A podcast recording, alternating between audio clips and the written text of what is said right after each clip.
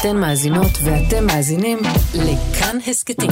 כאן הסכתים, הפודקאסטים של תאגיד השידור הישראלי. תום אבינו, האיש מודד. האיש תמיד מודד, כדי להתמודד. זה סוג מסוים של טירוף. הוא מדד את אדמת העולם, את אדי האוויר והים, ואפילו את שמי השמיים. האם אפשר למדוד את השמיים, השמיים וכל צבעם? האם אפשר למדוד כמה דהוהים הם השמיים? הילד שואל שאלה. האיש מרגיש קצת מטופש. מודד ומדוד וכנוע. האיש עוד מודד. וילדו, בקומה הגדולה עוד ממנו, עומד.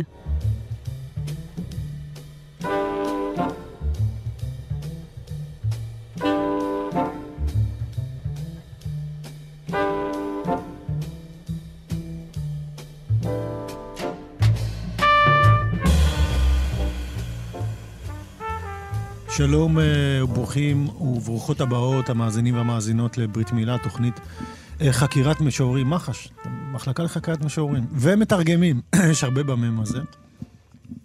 אה, אני שלומי חתוקה מראיין היום בשמחת רותם אתר, שהגיע אלינו הישר מחיפה. מה העניינים? בסדר, כיף להיות כאן. תודה, תודה, כיף שאת פה. אה, נציג אותך קודם. אה, קודם כל, אנחנו פה בשביל לראיין אותך על האנתולוגיה החדשה, שירה צרפתית מ-1960 עד 2020, כחול אינו מרעיש. אנחנו עושים קצת שינוי מהתוכניות שאנחנו עושים לפעמים, כי אני חושב שזה יהיה מאוד חשוב לרענן מדי פעם בשירה מתורגמת, לראות מה קורה שם. אה, מה, מה התובנות שלך בתהליך הזה, אבל אני אשמח קודם, אני מכיר אותך קצת אישית, אבל אני אשמח לשמוע באופן כללי.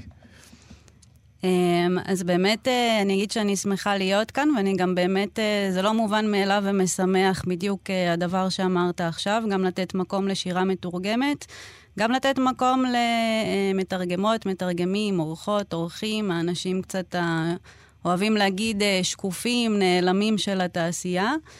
אמ, אז זה באמת מאוד משמח להיות כאן. אני מתרגמת, אמ, בעיקר מצרפתית, גם מאנגלית. אה, פרוזה ושירה.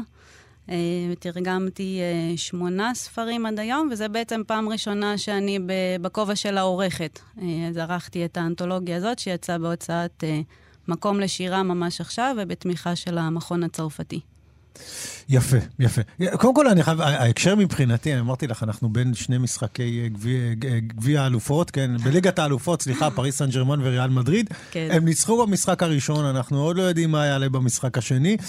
אבל uh, חשבתי שזה מתאים, הכוח הצרפתי עולה, את יודעת, מרגישים את זה, למרות שהחיכוכים שם לא קטנים, והם בפבקי השער ניצחון. בדקה, ממש, ממש בידי הדלק של תוספת הזמן, זה היה ממש ממש מרגש.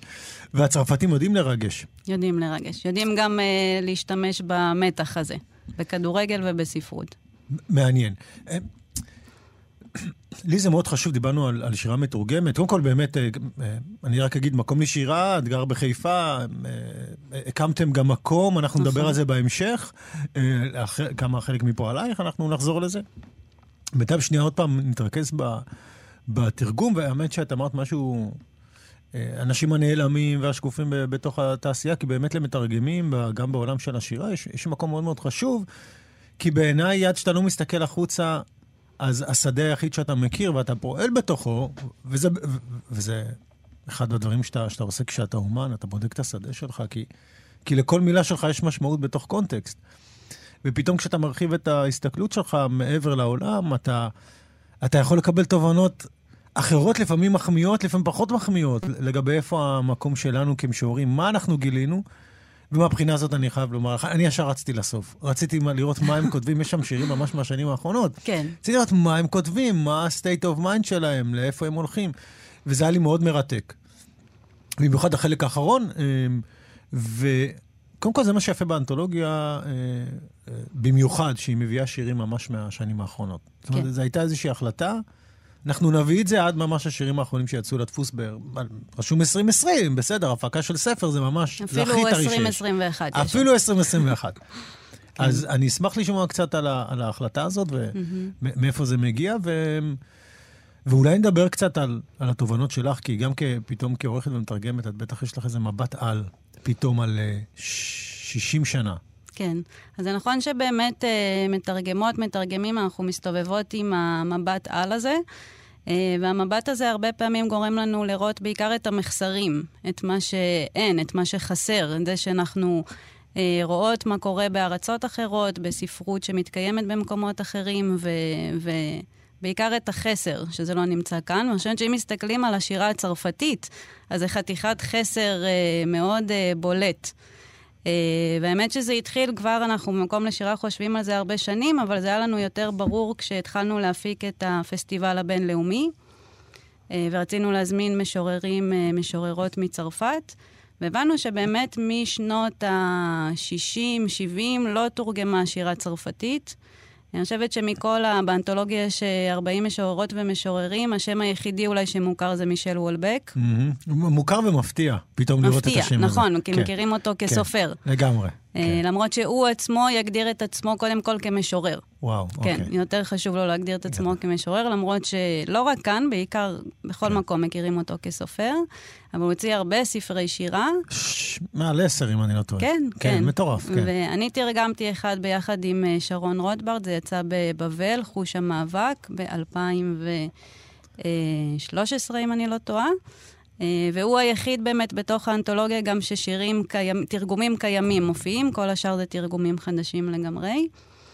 אה, ובאמת אז היה איזשהו ניסיון להביא איזושהי פיסה מתוך ה... זה המון שנים לכסות בעצם. אז איזושהי פיסה, איזושהי תמונה, כמה שאפשר יותר כוללת, כמה שאפשר יותר רחבה בתוך uh, המגבלות.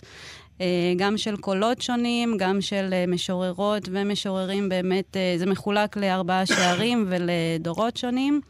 וכמו שאמרת, באמת השער האחרון הוא ממש משוררים עכשוויים, שזה השער גם אולי אקס, הכי אקספרימנטלי, כי בעצם אנתולוגיה, הרבה פעמים המטרה שלה היא להגיד uh, מה היה, לסכם משהו. להגיד, הדבר הזה הסתיים, אנחנו מסכמים אותו באנתולוגיה. אבל כאן גם כן היה לי חשוב באמת שנדע מה קורה עכשיו.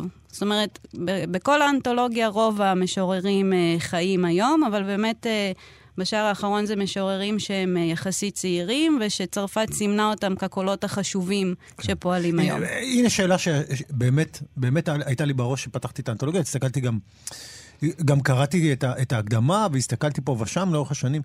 אה, אני עוד פעם לוקח אותך לכדורגל, כי זה מאוד מאוד מעניין, מאוד מעניין. כש, כש, כש, כשצרפת זכתה בגביע העולם, לא מזמן, אני חושב שאחד הדברים הכי מרתקים היה לגלות את ההרכב הכל כך מגוון של הנבחרת.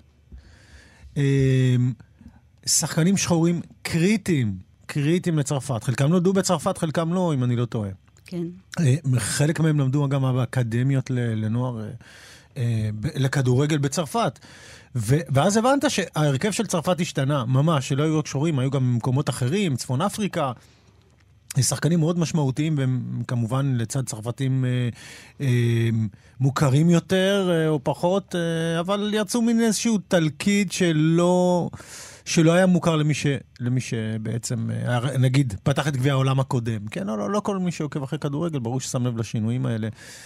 אה, ואנשים אמרו, חבר'ה, זאת צרפת. אתם צריכים להבין, צרפת היא, היא כבר, או אולי כמו כל אירופה, מאוד מאוד השתנתה.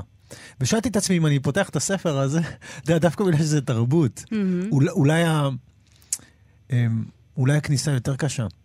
אבל שאלתי את עצמי איך זה ייראה, וראיתי שכבר יש איזה... אם זאת גם קבוצת כדורגל מגוונת.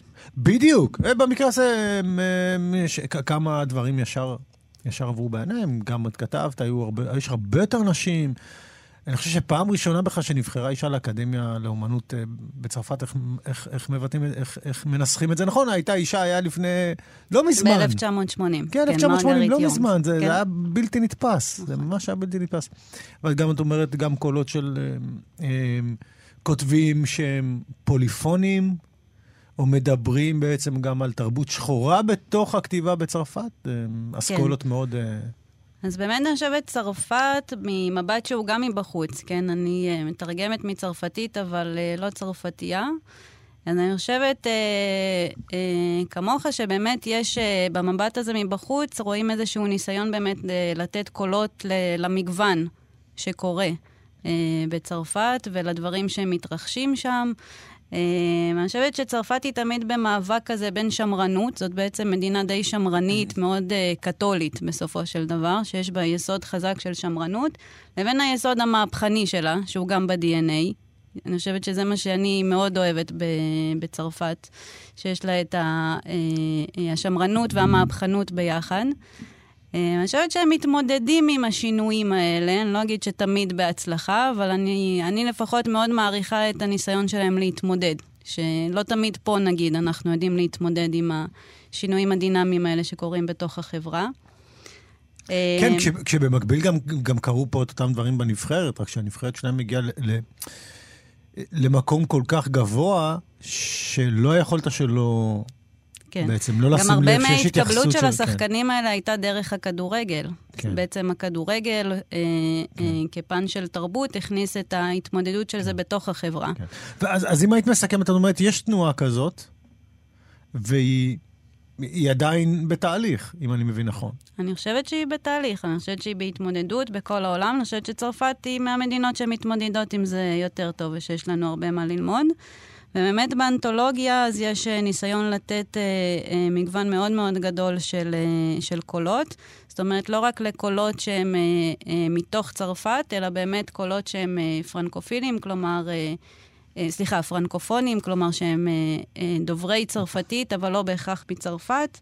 ויש ייצוג לקנדה, לבנון, אלג'יר, טוניסיה, סנגל, מהאיים הקריביים, משוויץ. מדהים, שרוב... זה, זה מטורף, זה ממש... כן, שרוב המדינות האלה בעצם זה אה, היו קולוניות כן, אה, כן. עד נגיד שנות ה-60. אה, אבל הרבה מהכותבים כותבים בצרפתית. וואו, כן. אוקיי. כן, okay. ואפשר לראות בשירים גם uh, ביטוי למאבק הזה, לעצם, לקונפליקט שלהם בזהות, על העובדה שהם כותבים בצרפתית, ויש נוכחות לשאלה הזאת בתוך okay. כן. השירה. יש הרבה שאלות לשאול, אנחנו צריכים לקרוא שירים גם לפעמים. את תקראי עכשיו שיר ואני מהרהר, את יודעת, את כל, את כל זה על כתפי, על כתפי ענקי השירה הצרפתית, הקלאסיקנים, אבל זה אנחנו נדבר אחר כך. כאילו, זה, זה באמת נראה איזשהו עידן אחר קצת. כן. מהבחינה הזאת. אמ, אז אולי אני אתחיל בהתחלה. אין תשובה אחת לשאלה מה זה להיות צרפתי, או מה זה להיות מישהו שכותב בצרפתית. נכון, נכון. אז באמת אני חושבת שזה נותן אה, אה, מגוון של תשובות לשאלה מה זה להיות משורר או משורר, משוררת שכותבת בצרפתית, לאו דווקא צרפתייה. אמ, אז אולי אני אקרא שיר מהשער הראשון, בעצם אה, אולי אני אגיד שהיה... מחולק, הספר מחולק לשערים, לפי תקופות בעיקר, תקופות שמקבילות לתנועות? נכון, אז בעצם הוא מחולק לארבעה שערים, מתחיל מ... אה, זו תמיד שאלה מתי להתחיל אנתולוגיה. אה, אז אני אגיד שבתוך המחסר הגדול הזה של שירה עכשווית, כן, יחסית יש מקום למה שנקרא המשוררים המקוללים. אה, של סוף המאה ה-19, אה, ובדיוק, אה, האמת, ביחד עם האנתולוגיה הזאת יצאה גם אנתולוגיה של השירה של המקוללים, כן. בעריכה של דורי מנור, ממש יצא ביחד. שזה בודלר, פול ורלן, רמבו, מלארמה. כן. שמות מכיר... שאנחנו מכירים. מאוד מוכרים, מאוד נכון, מוכרים, מאוד נכון. מוכרים. אז גם זה, וגם יצא אה, בעצם אה, אנתולוגיה דאדה וסוריאליזם בצרפת. אה, זה יצא ב-1992, אנתולוגיה מעולה. אני יודעת שהיא אזלה מהמלאי, אז אם אתם רואים אותה בחנות יד שנייה, אני מאוד ממליצה לשים עליה יד. ובעצם, אז מהתקופה הזאת, משם מתחיל המחסר שלנו. אה, אז אני התחלתי את האנתולוגיה בעצם ב... אה, עם המוות של אה, אנדרי ברטון, שנחשב למנהיג של התנועה הסוריאליסטית. אה, ובעצם עם התחלה של חבורה ספרותית מאוד מאוד חשובה בהיסטוריה של השירה הצרפתית, שאנחנו לא מכירים בכלל בישראל ובספרות העברית. אה, בצרפתית קוראים להם לפמר, שבעברית זה בן החלוף או הרגעי, והם בעצם רובם נמצאים ב... אה, בשער הראשון של האנתולוגיה. כן. ו... שהם בעצם אולי הקו הכי, הכי משמעותי שמחבר בין התקופה הקלאסית, רומנטית. מספיק שתגידי הרגעי, ואני כבר ארגיש את ה... את יודעת, את ה... באמת את הבן חלוף הזה, שהמשוררים שהזכרת קודם, אה, נכון. הם מאוד מוכרים בארץ, הם, הם מש... איזשהו סוג של נושבים בעורפם. נכון. אני חושבת גם שהם מאוד מקשרים, הם גם מאוד מושפעים ממה שהיה קודם, בטח מסוריאליזם. וגם מאוד השפיעו על הבאים אחריהם. אז זה ממש נקודה היסטורית חשובה, החבורה הזאת. והידוע שבהם, מי שהקים את, ה, את כתב העת שלהם, נקרא איב בונפואה. ואני אקרא רק חלק ראשון מתוך הספר החשוב שלו, ולשיר קוראים דוב מדברת. ודוב זאת בעצם איזושהי ישות, הוויה שהיא לא אנושית, היא לא חייתית, היא גם אנושית, היא גם חייתית, היא כל הדברים האלה ביחד, היא אלוהית. ובעצם הוא מדבר איתה. כל הספר הוא דיאלוג עם הדמות הזאת, בניסיון להבין את המוות. אז נתחיל ככה בקליל. הכי קליל, צרפתי זה הכי קליל. אז זה באמת מחזור uh, של uh, שלושה שירים שתרגם uh, יואל טייב, שתרגם כאן כמה שירים מאוד מאוד יפים לאנתולוגיה, ותרגם נהדר, ואני אקרא את הראשון. לפעמים, כך אמרת, בשעות עלות השחר, נדדתי בשבילים מועפלים, והשתתפתי בהיפנוזה של האבן. כמוה הייתי עיוורת. אחר כך באה רוח שדרכה אלפי שעשועי התבהרו במעשה המוות. שיבעתי לבוא הקיץ, לקיץ הרותח שייבש את דמעותיי. אך קור גדול הגיע וצמח בתוך בשרי, והיית ערה וסבלתי הרבה. אז זה איב בונפואה. גם מופיעים כאן אנדרי דה בושה, שהוא מאותה חבורה. ופיליפ ז'קוטה, שהוא קצת יותר מאוחר, אבל הוא יחד עם איב בונפואה באמת משוררים מאוד מאוד חשובים בהיסטוריה של השירה הצרפתית. וזה השער הראשון. לא, אני לא יודע איך זה נכנס לננו פואטיקה, זה לא כל כך ננו. נכון. השירים פה מאוד רחבי יריעה בדרך כלל. נכון, נכון. זה בתוך הסדרה של ננו פואטיקה, שזה כתב העת הוותיק שלנו. אבל בעצם בתוך ננו פואטיקה יש לנו כמה סדרות, וזאת סדרה בעצם שמוקדשת לשירת עולם. יצא ננו פואטיקה של שירה עיראקית, שנועה שקרג'י ערכה יחד עם עידן בריר. יצאה אנתולוגיה של שירה רוסית, גם אגב מאותם שנים, מ-1960 עד ימינו, שטינו מושקוביץ ערך, וזה בעצם הספר השלישי בסדרה הזאת. אני קופץ קדימה, אנחנו נחזור אחורה, אבל אני קופץ קדימה. אוקיי. Okay. אני קופץ קדימה. אגב, השערים, אני הסתכלתי על הגילים, רציתי לראות באיזה שער אני מבחינה של, מבחינה של גיל. אני בסדר, נו, אני עוד... איפה מיקמת את עצמך? לא, אני עוד, תשמעי, אני עוד שייך שם ל, ל, כאילו לשער הרביעי. הרביעי? אבל זה גבולי כבר, כן. האנתולוגיה הבאה, אני כבר לא אהיה בזה. זאת אומרת, מבחינת גיל. חבר'ה צעירים, תשמעי, זה חבר'ה צעירים שם. הם מפרסמים המון לפי מה שראיתי. נכון. בקצב מאוד מאוד גדול.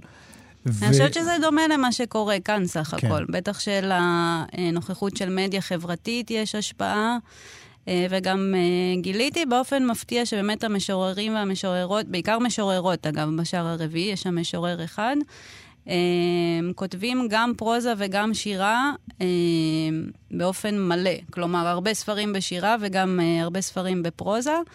Uh, וזה מעניין, אני חושבת שבצרפת כן יש יותר uh, נזילות, או פחות היצמדות לז'אנרים, ופחות היצמדות לרצון להגדיר מישהו כמשורר או כסופר, mm-hmm. והם באמת עושים את שניהם. כן, מעניין, כי אנחנו באמת לא רואים את, ה, את ההדי מדיה חברתית וכאלה מאחורה.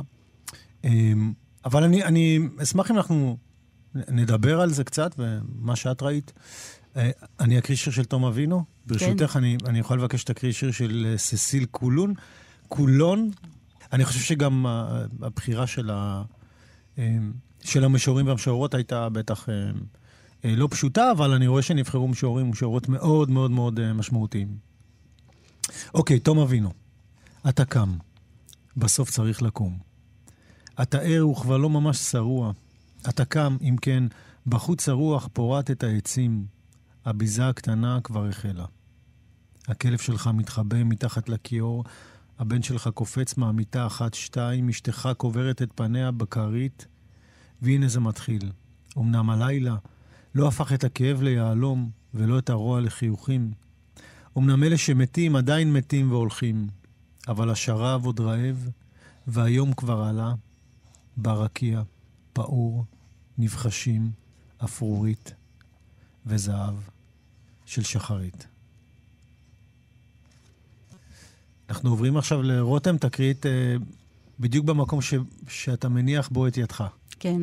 אז אני אגיד uh, שאת השיר הזה uh, תרגמה, של סיסיל קולון, תרגמה שירה חפר.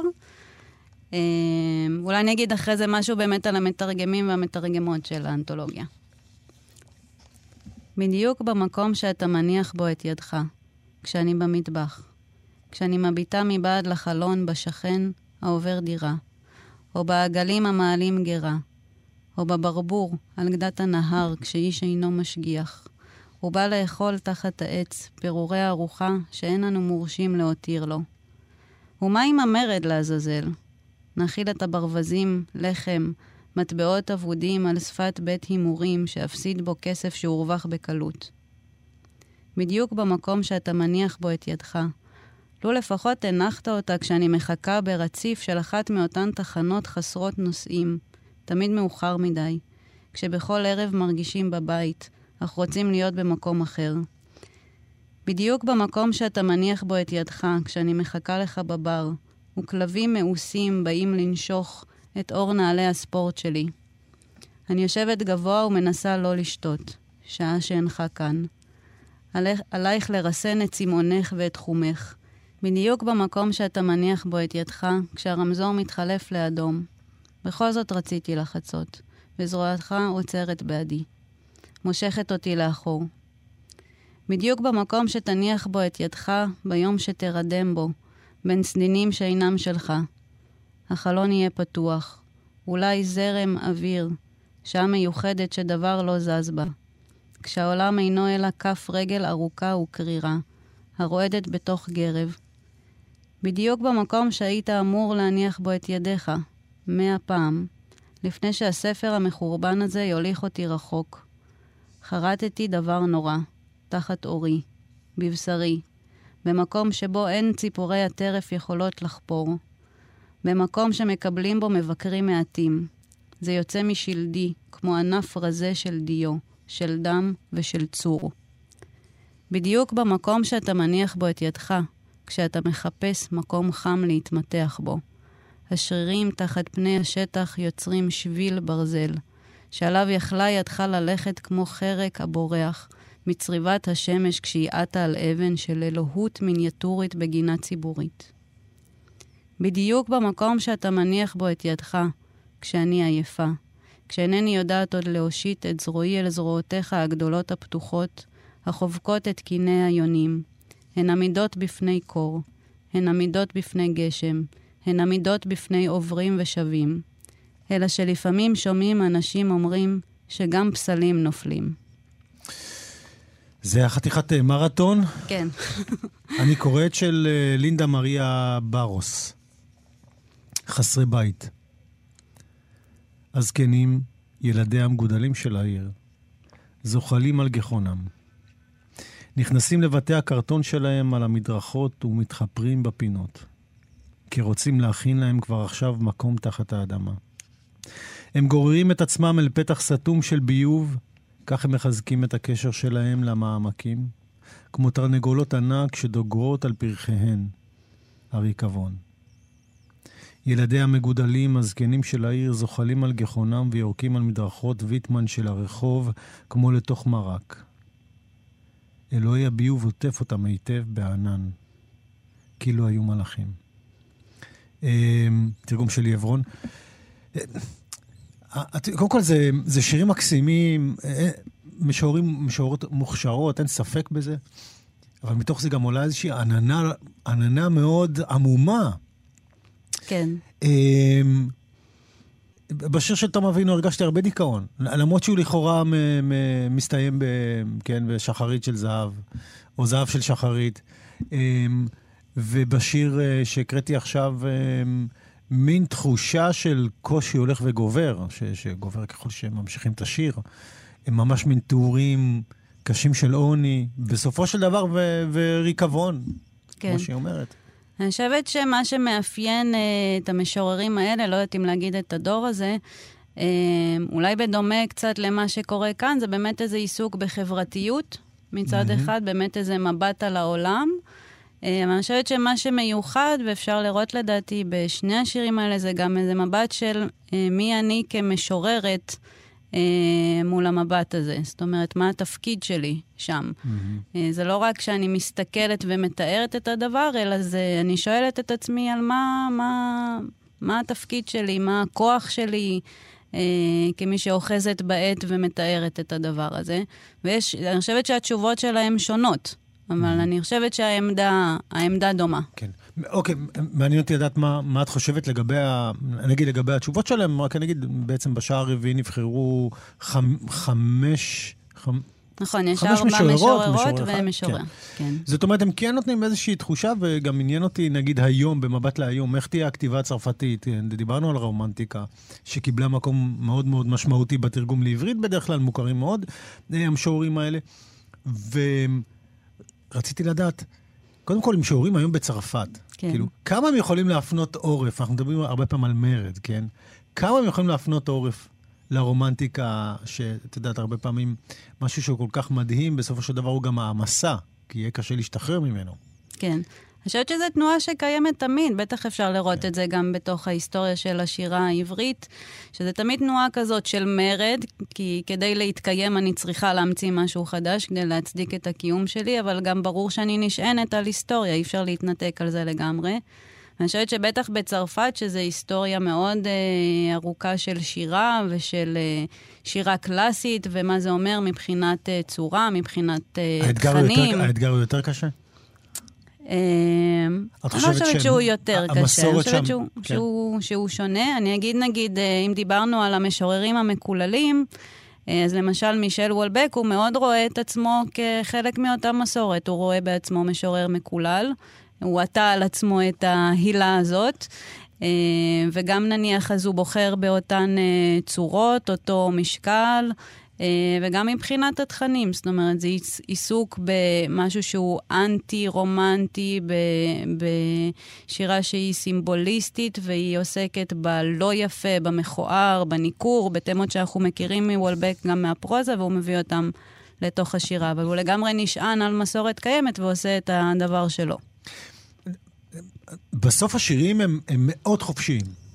בסוף הם השירים הכי חופשיים שקראתי בכל, בכל האנתולוגיה.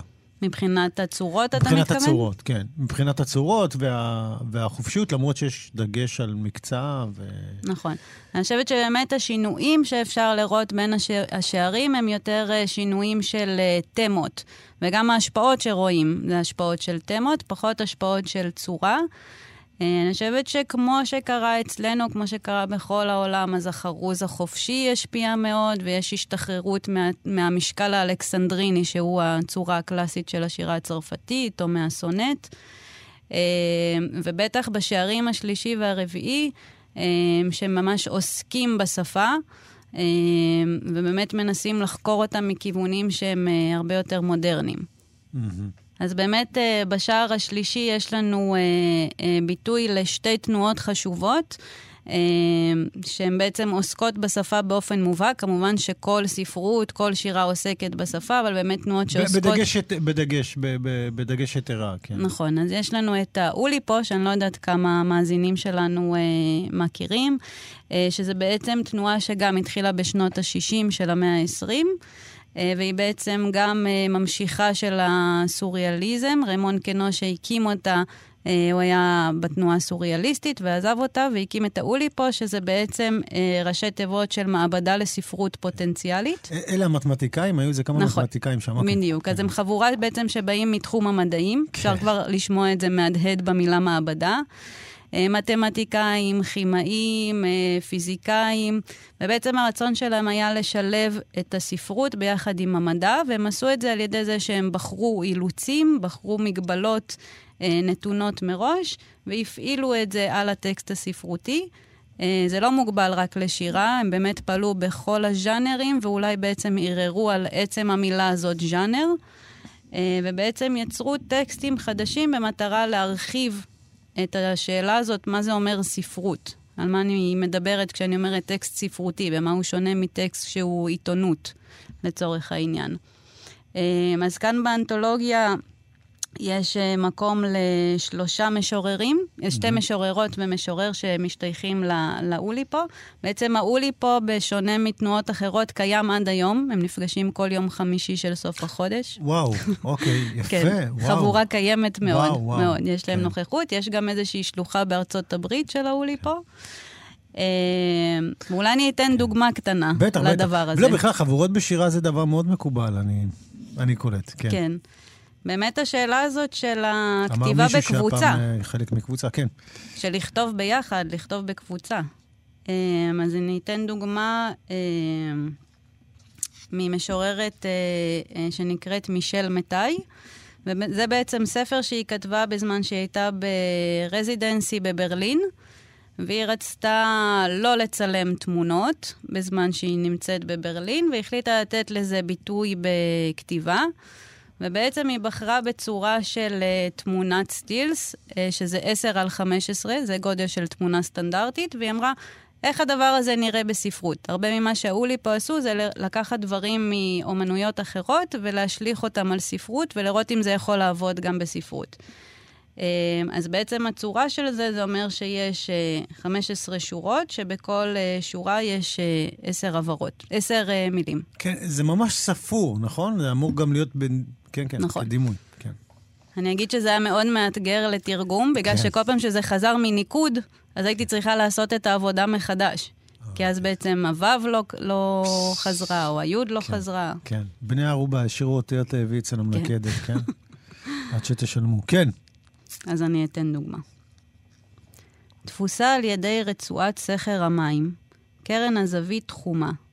רסיס קטן מאוד יצא מקו השטח המושטח. מתבלט מן הצבע הירוק, מוצל ומוצק במשקלו. עיר קולוניה מדודה בתוככי שולי דרכיה, גם נתונים בגבולות. חלום חתום, מכותר גדר. תראי, אני ער, אנחנו מכירים הרבה פעמים מקומות בעולם, בשירה, פתאום יש קבוצה מערערת על השפה, אנחנו... בסדר, זה, זה קורה בהרבה מקומות, בהרבה רגעים היסטוריים. בשירה, אנחנו רוצים לעשות מהפכה, אנחנו רוצים לבדוק את ה... כן, כל קבוצה היסוד, רוצה להגדיר כן, כן. מחדש כן. מהי הספרות. fair enough. מזה אבל, מתחילים. אבל מה, ש, מה שהכי הפתיע אותי פה היה, היה מין משהו שנראה לי כמו פורמליזם רוסי. Mm-hmm. או, או משהו שדווקא לא... אצל האולי פה אתה מתכוון? כן, כן. זאת אומרת, אה, באמת, קבוצה רודפת קבוצה, יש שם קשרים מעניינים, המון כתבי עת, בכלל צריך לבוא להגיד המון כתבי עת, הם ממש... מבחינתם זה חלק מה... נכון. מהעניין ולאורך זמן, וסיפרת שכאלה מחזיקים מעמד עשרות שנים, אפילו עד היום. אה, אבל כזאת קבוצה הפתיעה אותי, כזאת קבוצה ש... לא יודע, אולי, שוב, איזושהי תפיסה של צרפתים, כן? ובאמת נשארנו עם כל ה... אמ, הדימוי הרומנטי של המקוללים והשוטים והשיכורים, ו... ואתה לא מצפה שהם יתחילו עכשיו להתעסק בצורה כל כך פורמליסטית. אה, שוב, ברור שכל הקצנה יכולה להעניק כן. תשורות גם באמצע, למת... מבינה מה אני אומר? כן. אבל אז עדיין הפתיע אותי שתהיה איזושהי קבוצה שתהיה גם משמעותית שם בשירה הצרפתית, והיא תתעסק דווקא בפורמליזם מאוד מאוד מאוד uh, קיצוני. אני מסכימה איתך שנקודת המוצא מאוד דומה לפורמליסטים ולנוקשות הזאת, בטח שאני אומרת מילים כמו מעבדה ואילוצים כן. ומגבלות. כן. אני חושבת שאם מסתכלים על הכתבים שלהם, אה, אז רואים שבעצם מדובר לרוב בדברים שיש בהם הרבה הומור. למשל, הכניסו הומור כמרכיב שהוא לגיטימי בתוך uh, יצירה ספרותית, uh, שזה לא מובן מאליו. אנחנו עד היום מבחינתנו, uh, קומדיה היא דבר שהוא נחות יותר מטרגדיה. כן, אריסטו אמר את זה, ואנחנו עדיין uh, חיים לפי המוסכמות האלה. Uh, אני חושבת שגם אם נקודת המוצא היא דומה, אז בפועל הרצון הוא לייצר משחק. הוא בעצם לייצר איזה משהו שכולם יכולים להשתתף בו, שהוא מאוד משחקי, שהוא מאוד מזמין, שהוא מאוד גמיש. שהוא מאוד נזיל, והוא שמאוד מאוד כיפי. בסופו הבנתי, של דבר. הבנתי, הבנתי, הבנתי. אוקיי, זה, זה באמת, אה, באמת שורה תחתונה אחרת לגמרי. כן. אה, ועדיין איזושהי תבנית מאוד מוזרה. תבנית מאוד מוזרה יחסית למה שרגילים לתפוס מהם.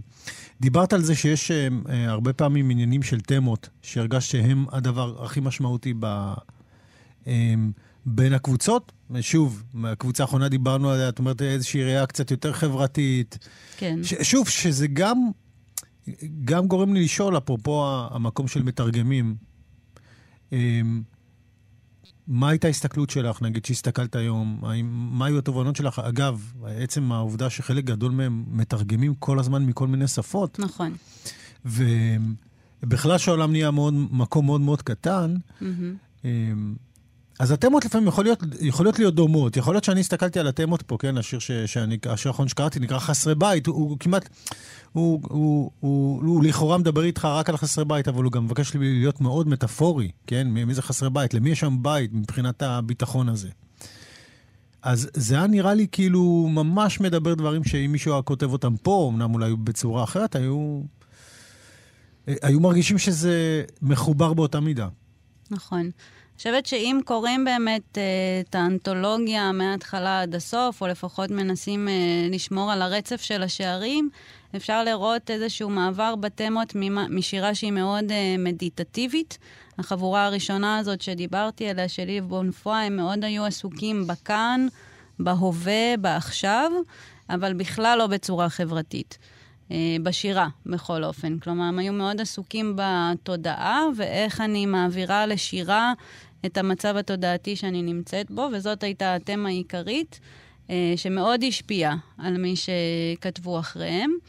אה, עם זאת, אני אגיד בסוגריים שהם כן היו אנשים מאוד אה, פעילים. אנדרי דה בושה היה מאוד פעיל מבחינה חברתית, היה במחאות של 68, זה לא שהם היו משוררים מנותקים כן.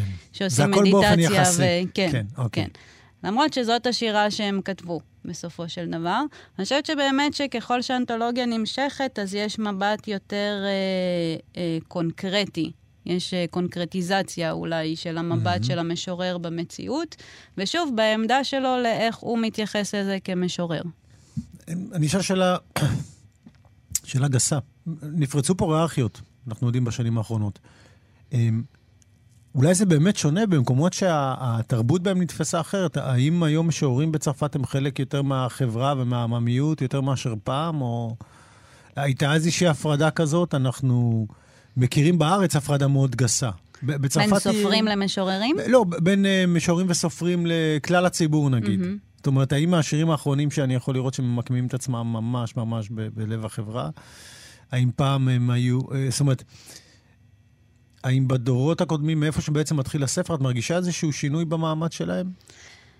Um, אני חושבת שבכלל אפשר להגיד על אנשים שעוסקים בתרבות, הם לעולם לא יהיו האנשים המרכזיים של החברה. אני חושבת גם שזה המקום הנכון שלהם. כמו שהם תופסים את עצמם. נכון, הם, כן. המטרה שלהם הרבה פעמים היא לאתגר את מה שקורה בחברה, להסתכל במציאות ו- ולהציב לה איזושהי מראה. אז מבחינה הזאת אני חושבת שזה דבר שהיה, שקיים ושיהיה גם.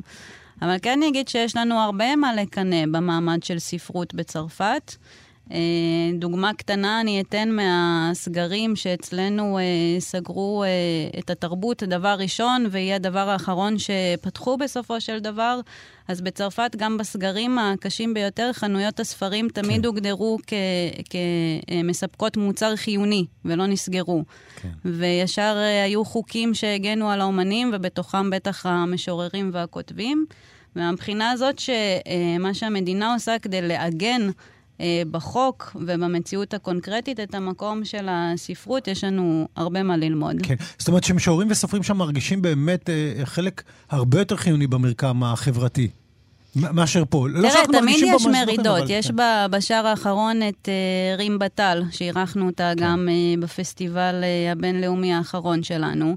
אה, שהיא גם מייצגת קול שהוא מאוד דומיננטי מצד אחד. מצד שני, היא כן מורדת, היא עושה ערבים כאלה, כמו שפה קוראים נגיד אה, בנסיך הקטן, או בתדר, או במקומות המחתרתיים, ומין סלון הדחויים, וכן מרגישה שהיא בתוך אה, אה, סיטואציה שהיא מורדת בשירה, אפילו שהיא קול מאוד דומיננטי בעצמה. לא, אני אומר, אבל כשלעצמם, זה מתאר מצב שבו המשוררים והסופרים בצרפת אה, מרגישים חלק הרבה יותר חיוני במרקם החברתי. אני חושבת, המבט. שלי הוא מבחוץ, כן, אני יכולה כן, רק מעניין. לשער. לא, מעניין באמת איך משוררים וסופרים מרגישים פה, כי יש באמת בשנים האחרונות תנודות מאוד מאוד משמעותיות, בטח ובטח, ב, אני חושב, בספרות. ו- ולא בשירה. זאת אומרת, אה, מין אתגרים מאוד מאוד אה, משמעותיים עם כל ההתקדמות נכון, הטכנולוגית. אבל על הקשר הזה בין uh, המדינה לבין האומנות בכלל והספרות בתוכה, שזה עוד יותר נדבך, ומה המדינה יכולה לעשות כדי באמת להבטיח שהמקום של, uh, של ספרות uh, ימשיך להיות חשוב ומהותי, אז uh, כן. שוב, יש לנו הרבה מה ללמוד. בואי נקריא שירים.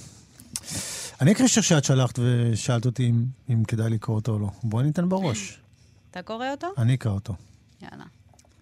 כריסטוף טרקוס, כמה מילים עליו? כן, אז אני אגיד שזה באמת, אה, אה, זה גם מהשער השלישי, זאת חבורה שבעצם מייצגת את השירה שיש לה פן יותר אה, פרפורמטיבי, את ה spoken, שבעצם גם כריסטוף טרקוס, גם שרל פנקן וגם נטלי קינטן, הם מייצגים את החבורה הזאת, וגם להם היה כתב עת, לכולם פה היה כתב עת, כמו כן, שאמרת, כן. שקראו לו RR53. ואני חושבת שהשירים שלהם מדברים בפני עצמם. כן, מאוד מעניין, את אומרת, אבל הם באמת הכניסו משהו שיותר מופעי, יותר... נכון. Uh... הרבה פעמים בשילוב כן. מוזיקה, הם כן. הופיעו הרבה, זו שירה שהיא בעיקר uh, uh, על הבמה, והרבה פעמים בשילוב או מוזיקה או סאונד. זאת אומרת, לאו דווקא שירה כמו ש... מוזיקה כמו שברור לנו איך מוזיקה נשמעת, אלא סאונד שהוא יותר uh, אמורפי. הסם. הסם הוא נפלא. המכור מכיר את הקשר. המכור יודע שהנפלא הוא סם, הוא אוהב אותו. הסם הוא נפלא, הסם מספק, המכור יודע, לך לסם הנפלא. הסם הנפלא מספק גאולה, המכור גילה את הקשר, הסם נפלא למכור. סם יודע ללכת למופלא, החיים הולכים למופלא. אוהבים אותו, מכירים את הקשר בין המכור והמופלא של הסם הנפלא. מכור מספק את הסם הנפלא, מכור הולך במסילה לסם הנפלא. מכור יודע לספק. למכור יש קשר עם הסם. הסם מספק. מכור מכיר, הסם נפלא למכור כסגולה, הסם הוא נפלא, הסם הוא באמת באמת נפלא, הוא גאולה. מכור הולך לגאולה, הגאולה הולכת לסם הנפלא, מכור מכיר את הקשר בין הגאולה, הסם אוהב את הגאולה, הסם מספק למכור, מכור מכיר את הקשר בין אהבה לגאולה, הקשר המופלא, הקשר שאוהב את הקשר אוהב, מכור יודע היכן הסם הנפלא. מכור גילה את המופלא, מכור מכיר את המופלא. זה מופלא לדעת היכן הנפלא. מכור יודע שגילה את הנפלא. הנפלא הוא הסם, הסם טוב כסגולה. זה מופלא לספק את הסם, זו גאולה להתמכר כה נפלא. לקשר יש חשק, לחיים כחיים שחושקים בגאולה. הסם הוא נפלא, מכור מכיר את הקשר בין הנפלא והסם. המופלא הוא מכור, המכור הוא מופלא. בצרפתית רותם עטר. כן. האמת שזה השיר שהכי נהניתי לתרגם לאנתולוגיה. שיר, שיר אה, מסחרר, מסחרר. כן. אה, הוא, הוא, הוא, הוא באותה מידה שהוא קשה, הוא גם מושך. כן. כן, יש לו איזה קצב, וגם היה שם, אה, שם מצלול מאוד חזק שהיה צריך לשמר אותו. כמובן שהצלילים הם, הם אחרים, זאת אומרת, כן. זה היה דרוג. במקור, אז זה יותר דרג, דרג, צלילים כאלה. צליל. זהו, האמת שניסיתי להבין אם בשיר הזה יש גם אה, כמעט אה, ניסיון להראות דמיון בין, בין אומנות וסמים, או בין שירה וסם. אה, פה ספציפית, כי ה, בעצם הוא מכין, הוא מכין לך שיקוי, הוא מכין לך את השיקוי הזה mm. עם המילים, כאילו זה מישהו שמכין אותו, וכמובן שכל המקצב הזה, המ, ה, ה, אמ, החסר מנוחה מצד אחד, מצד שני משתמש במילים כל כך נפלאות שאנחנו מגיבים אליהן אינסטינקטיבית בצורה טובה, כמו נפלא, אה, גאולה. Mm-hmm. אז אתה מצד אחד מתרווח, מצד שני אתה נכנס לאיזשהו טראנס קטן. בדיוק, כן, יש כאן את המתח כן. הזה בין המילים שמרדימות כן. לנו את האוזן. כן. לבין הסם, כמו כן. שאתה אומר, שיקוי, כן. באמת מכין לנו כן. שיקוי. אבל אני רק אגיד, לשירה יש פחות uh, תופעות לוואי.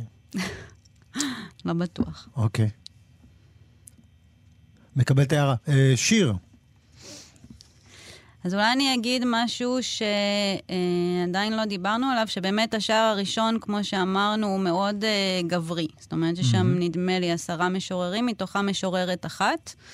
Uh, והשער השני זה בעצם הפוך לגמרי, זאת אומרת, הרוב הוא רוב נשים.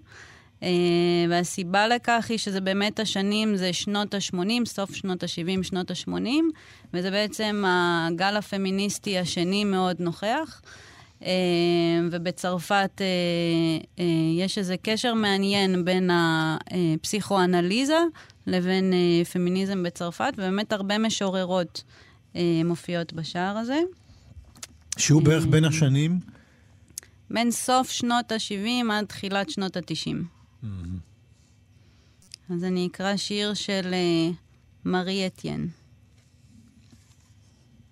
אישה כך אומרים. אישה כך אומרים, טבעה. גבר שצעד בכיוון הנגדי, תפס אותה. השליך אותה. נהר אלואר מציג את גדותיו, עטורות החול. שם ציפורים משמשות ענפים. השמיים השחורים מאוד הם המשך לבית. בינתיים החגיגה נמשכה כרגיל. יין חם, מתובל ועוגות נערמו לפני אנשים נכבדים מאוד. כל חברי סגל ההוראה, כל הנאמנים או הסוכנים של האוניברסיטה, כל אחד במידה שנקבעה על פי חוק בהתאם לדרג ולחובות של כל אחד מהם. זה לי עברון תרגמה. אולי אני אתן גם עוד דוגמה באמת, אה, כמו שאמרנו, יש אה, ניסיון לתת כאן אה, מגוון מאוד רחב של קולות. אה, אז הרבה מהמשוררות והמשוררים באמת מגיעים מהקולוניות, אם זה טוניסיה, אלג'יריה, לבנון. אה, אז יש כאן משוררת אה, נפלאה, שממש לא דיברנו בכלל על זכויות יוצרים, שזה חלק מאוד כאוב אה, אוקיי. ומפרך כשעושים, אה, כשעורכים אנתולוגיה. אה, אז היא נכנסה ברגע האחרון, כי ממש לא הצלחנו להשיג אה, זכויות יוצרים, ואז בסוף השגנו את הבת שלה שדיברה איתה, היא מאוד מאוד מבוגרת כבר, אה, וקוראים לה ונוס חורי גטה, אה, ואני אקרא את אמי הייתה יוצאת למסעות. אמי הייתה יוצאת בחלומותיה למסעות כה רחוקים, עד שהיינו מוצאים את מיטתה ריקה. אפילו את הסדינים נסע למקומות שנכבשו ברגליה הרדומות. אמי ערמה בחלומותיה נעליים מפוחדות, ורובים, גנבים בלי קול, וינשופים. אמי הייתה שבה תשושה מצעדותיה, שם איבדה את נשמתה ואת טבעותיה. אותן הייתה מוצאת תחת הכרית, יחד עם צופן התוואי של שנתה. תרגם עמנואל פינטו. מקסים. אמ, אז אולי אני אקרא עוד שיר, באמת, אה, כמו שאמרתי, האנתולוגיה מתחילה עם אה, סוף של תנועות גדולות, אם זה המשוררים המקוללים, אם זה ה... אה, דאדה ואחריהם אה, סוריאליזם, וגם משהו שקודם בעצם לשנים שהאנתולוגיה עוסקת בהם, זה התנועה של השחורות, נגריטוד. אה, שפעלה בעצם בעיקר אה, בין שתי מלחמות העולם, ואימי סזר הוא משורר שהכי אה, מזוהה עם התנועה הזאת, אבל בעצם הוא לא נכנס לאנתולוגיה, כי השירה שלו קודמת לשנים שאנחנו עוסקים בהם, אבל הוא אפילו טבע את המונח הזה של שחורות בצרפתית, והם מאוד הושפעו מהתנועה של הלאומיות השחורה בארצות הברית, שזה פרנץ פנון ומלקולם איקס. אה, גישה בעצם שהיא בדלנית, שרצתה לתת, כן. אה, להחזיר את הגאווה לדבר הזה של השחורות. אפילו לייסד אה, אה, קהל או ציבור שהוא בעצם מבוסס על אה, שימור או... נכון. כן. זה איזושהי התנגדות לגזענות, כן, זה ברור, כן. אה, אבל בעצם הרצון הוא קודם כל, בואו כן. נתעסק בעצמנו, כן. וזה, ושזאת גם תשובה לגזענות. כן. בהרבה מובנים. ומתי פרצו בעצם? מתי, אה, מתי, מתי מרגישים שמדובר בתנועה ולא בקול אחד או שניים? אה, אז בעצם ב...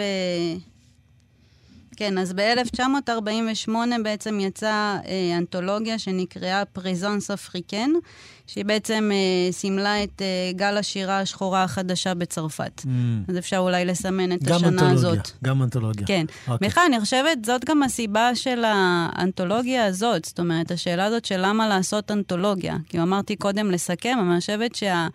הדבר החשוב שעושים אנתולוגיה של שירה מתורגמת זה רצון להשפיע על מה שקורה כאן. כלומר, כלומר להתחיל לייצר איזשהו קשר. ונניח גם כשכתבתי ושחקרתי אה, לקראת האנתולוגיה הזאת, אז נגיד הוזכר כמה פעמים ספר אה, שיצא ב-1980, שערכו מישל דה גוי וז'אק רובו, ששניהם אה, מופיעים פה באנתולוגיה, שנקרא 20 משוררים אמריקאים. אה, ספר שיצא בצרפתית, אה, והיו שם קנת קוך והארי מתיוס וגרטרוד סטיין, והרבה פעמים כשקראתי uh, באנתולוגיות אחרות או במאמרים, אז הספר הזה הוזכר כספר שהשפיע וואו. על הפואטיקה הצרפתית, ושהתחיל איזשהו קשר פואטי של התכתבות בין ארצות הברית, בין משוררים אמריקאים למשוררים צרפתים. יש יחסי אהבה מדהימים בין צרפת וארצות הברית, את יודעת? אהבה שנאה, לא, הייתי אהבה- אומרת. לגמרי, לגמרי. את יודעת, גם... אולי אה, שנאה אהבה. כן. גם עם ה... אה, מה אני אמרתי? איך אני הגדרתי את זה? אה, יחסי אהבה, אמרת. כן, לא, אמרתי גם אהבה שנאה, לא, כן. ברור לי שיש... כן. מצד שני, גם נגיד ה- ה- הכניסה של, אה, או הקבלה של הקולנוע האמריקאי בצרפת, נכון. גם הותיר חותמו, את יודעת, רק להזכיר את הספר של אלפרד היצ'קוק עם... אה, נו, שכחתי את הבימה הצרפתי, ברח לי מהראש. מאוד מאוד מפורסם, אבל מצד אחד, אה, מין, היי, אתם התרבות שלכם, מצד שני יש גם איזו מזיגה מאוד משמעותית. נכון. ביניהם. הצרפתים הם קודם כל אוהבים לשנוא. מזה הם מתחילים. קודם פרנסואה כל להגיד... טריפו, פרנסואה טריפו, טריפו, נזכרתי, כן. כן. אז זה קודם כל להגיד אה, שזה לא צרפתי, ולכן זה פחות טוב, ובמיוחד מול התרבות האמריקאית שמייצגת אה, גלובליזציה, מייצגת אה, אין סוף השטחה, נישואים, גם אין סוף רדידות. נישואים, אין סוף נישואים. כאילו, ארצות הברית, וה... זה כאילו, זה נותן מגוון כל כך גדול, נכון. שאי אפשר לצמצם אותו לתנועה באמת. אבל אני חושבת שבכל זאת אפשר לראות שהספרות הצרפתית היא מאוד מודעת למרחב שהיא נמצאת בסביבו, שהיא נמצאת בתוכו, מאוד מודעת למרחב שהיא נמצאת בתוכו, אה, והיא מנהלת התכתבויות אה, פואטיות, גם עם אה, מדינות בתוך אירופה, גם עם ארצות הברית. כן. אמ, כמה, כמה שאלות לפני הסוף. כן. קודם כל, הספר בצבעי דגלי צרפת. אין פה שאלה כמובן. בכלל, כן, אבל כן. כחול ללא מרעיש, למה דווקא לבחור בזה? ומעניין אותי, כחול ללא מרעיש, כן, זה ממש נראה כמו המדים של נבחרת צרפת. התחלנו לדבר על, אה, על כדורגל, צריך גם לסיים בזה. אמ, וניסיתי לחשוב כמה, אמ, כמה הפתיע אותי לפגוש... אמ, שוב, יש את המבחר שאתם בחרתם, אני כמובן נחשפתי אליו. אה, יש איזו מידה של מופשטות ב- בשירה, כן. מאוד משמעותית.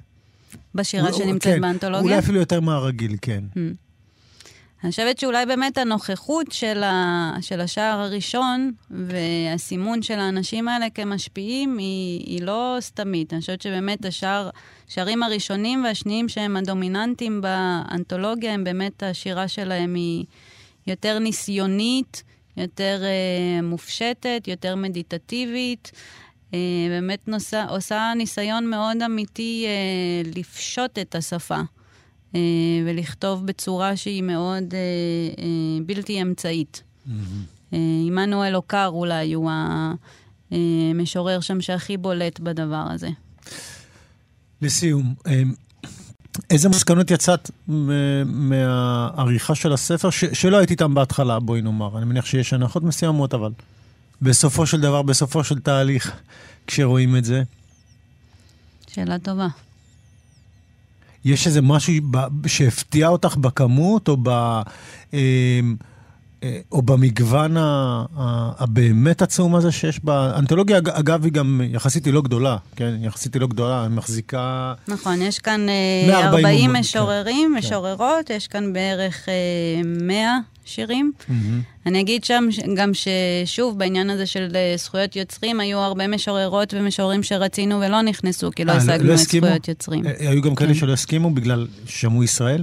אה, יכול להיות, קשה לי. להגיד, קשה לי להגיד, כן. אבל היו כאלה שלא הסכימו, הם כמובן לא אמרו את הסיבה, אבל מאוד יכול להיות. שזאת יהודים. בספר, ראיתי. אה, נכון, יש אה, לפחות אחת, הקשר אני היהודי. זוכר. הקשר היהודי, אחת. יש אה, את עמנואל מוזס, כן. שהוא משורר שנולד במרוקו, והמשפחה שלו עברה לצרפת, והם גם עלו לארץ כשהוא היה בן תשע, והם חיו כאן, והוא גם דובר עברית. אה, וגם תרגם מעברית לצרפתית אה, דוד גרוסמן, עגנון, גם אה, משוררות עכשוויות, חגית גרוסמן. אה, יש את ויש- הקשר הישראלי אז. כן, תמיד. אה, רותם עטר אה, עורך את האנתולוגיה כחול אינו מראי, שירה צרפתית מ-1960 עד 2020. אני מאוד מודה לך שבאת לתוכנית. בשמחה, תודה שאירחת אותי. קיבלנו קצת טעם צרפתי. אנחנו נקנח בשני שירים, כי זה, כי זה מה שחשוב. אני אגיד בינתיים תודה רבה לנדב אלפרין, העורך שלנו. אתם הייתם עם שלומי חתוקה, ברית מילה בכאן תרבות, 104.9, 105.3. מקווה שנהנתם ונהנתן. אני אקריא את מישל אליאל אקהרד. מהו הגוף?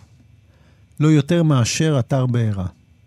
להוויה מתחככת באור, כמו הרקמות, בגרון חנוק מזרעי שמש, אל מילים שיש להעתיר על היעדרך, ועל האור הזה שידריכך, למרות הכל, אל הסוד.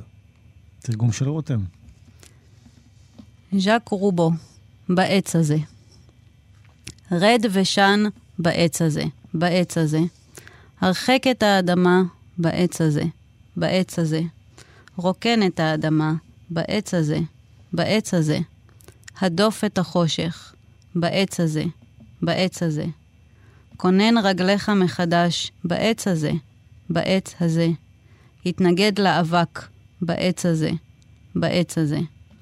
חתוך את האור בעץ הזה, בעץ הזה. גדוש את ערובת העין בעץ הזה, בעץ הזה. כתוב, כתוב אותך חי, בעץ הזה, בעץ הזה. אתן מאזינות ואתם מאזינים לכאן הסכתים. כאן הסכתים, הפודקאסטים של תאגיד השידור הישראלי.